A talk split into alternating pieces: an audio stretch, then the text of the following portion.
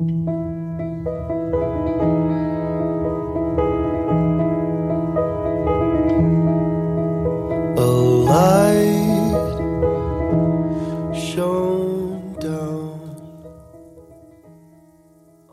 is the Luminous Podcast. Welcome back. I'm Father Chad Jarnagin. We're in the second week of Advent. There's an important thought for us today. Shines bright.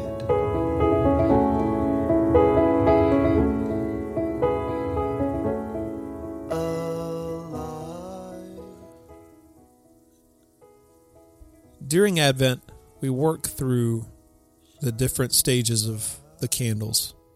Last week, we lit the candle of hope. This week, we light the candle of peace. Next is joy and then love before the Christ candle on Christmas. Frankly, when you walk through the gospel messages each week, as well as some of the other readings, you have to intentionally search for the message of hope, peace, joy, and love. The essence of Advent has a preparation to it. There's a waiting, there's a uncertainty,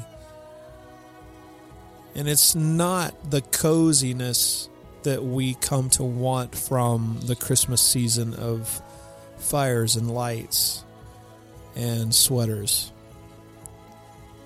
As silly as that may sound.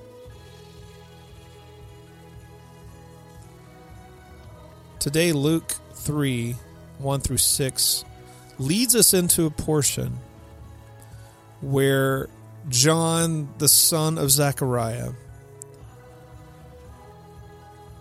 this is John the Baptist, he's proclaiming the words of the prophet Isaiah, where it says, The voice of the one crying out in the wilderness, Prepare the way of the Lord, make his path straight. Every valley shall be filled, every mountain and hill shall be made low, and the crooked shall be made straight, and the rough ways made smooth, and all flesh shall see the salvation of God. Luke was arguably one of the most intelligent and insightful gospel writers. He is subtly undermining the systems of this world. Luke writes that someone greater than the kings, these early kings and rulers, is coming to straighten the paths and smooth out the roads. They will be contrasted with their leaders and outside of the framework and the systems by which even identifies ourselves today. Years ago, I was in the southwest desert of the U.S. for a couple days on a bit of a wilderness retreat. I was reading Henri Nouwen, and he spoke of the way that Jesus and others retreated from friends, family, and crowds in order to commune with I am.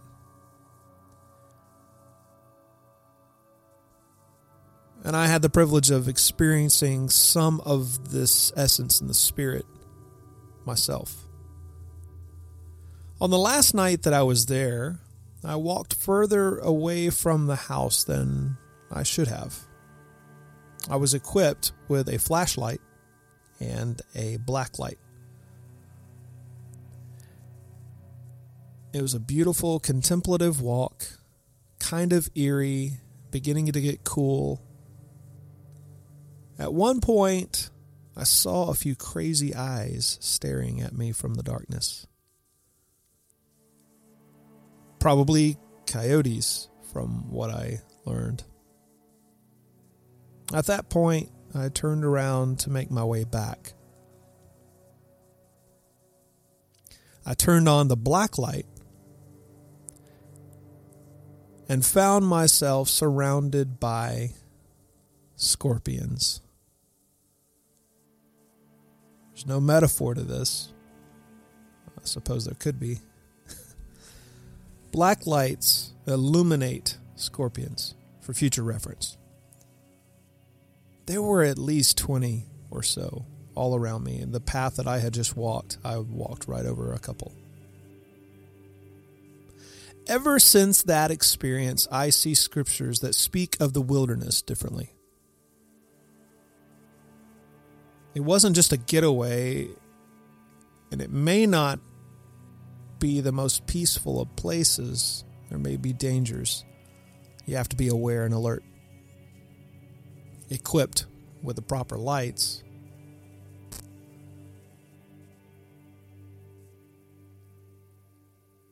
God actively calls us into the wilderness. There's a history here where we are away from the noise and norms. And also away from the desired distractions and comforts that we adore.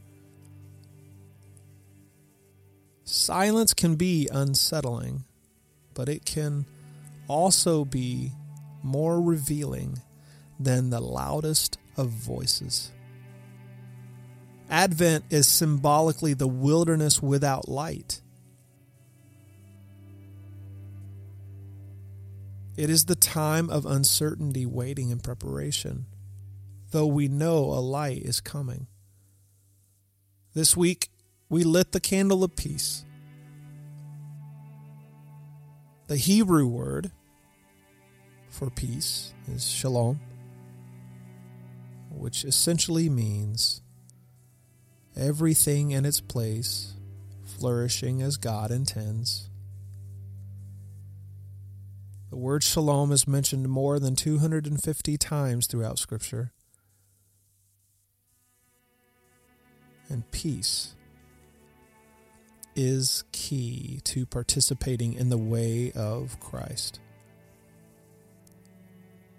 Peace is key in making the pathway straight and preparing the way of the Lord.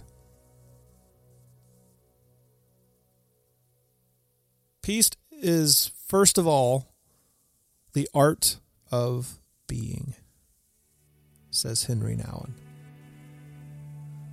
Meaning, if we live in a way where peace is of high value, we will work toward this peace. When we know peace, we can't help but share it. We want it for everyone. And friends, there is no peace without repentance.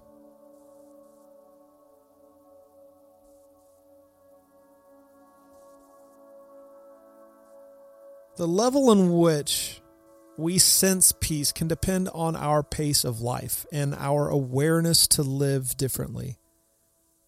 Here is good news. Regardless of the busyness of our hearts and the busyness of our minds, we can have peace with God, regardless of our circumstances, situations, the weight of our life there can be peace.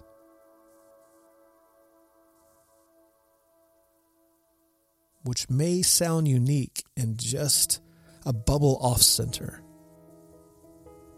because it probably is.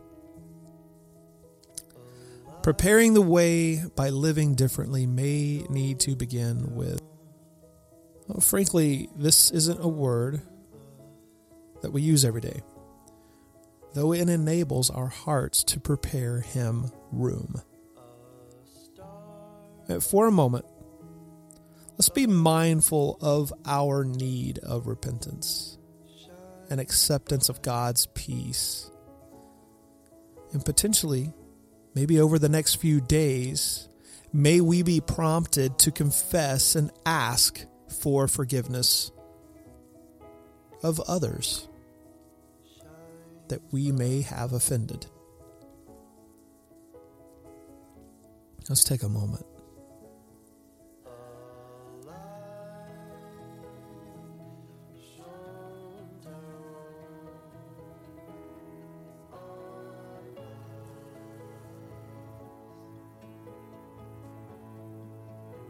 This way of mindfulness and prompting the Spirit to just guide us convict us, we turn from something and confess something out, and it begins a portion of healing, not just for us, but for others. I pray that you find peace, that you know peace, that you have peace, and that you share it with everyone that you meet to the glory of the Father and of the Son and of the Holy Spirit. Amen. Thanks for joining us here on the Luminous Podcast. Happy Advent. Until next time.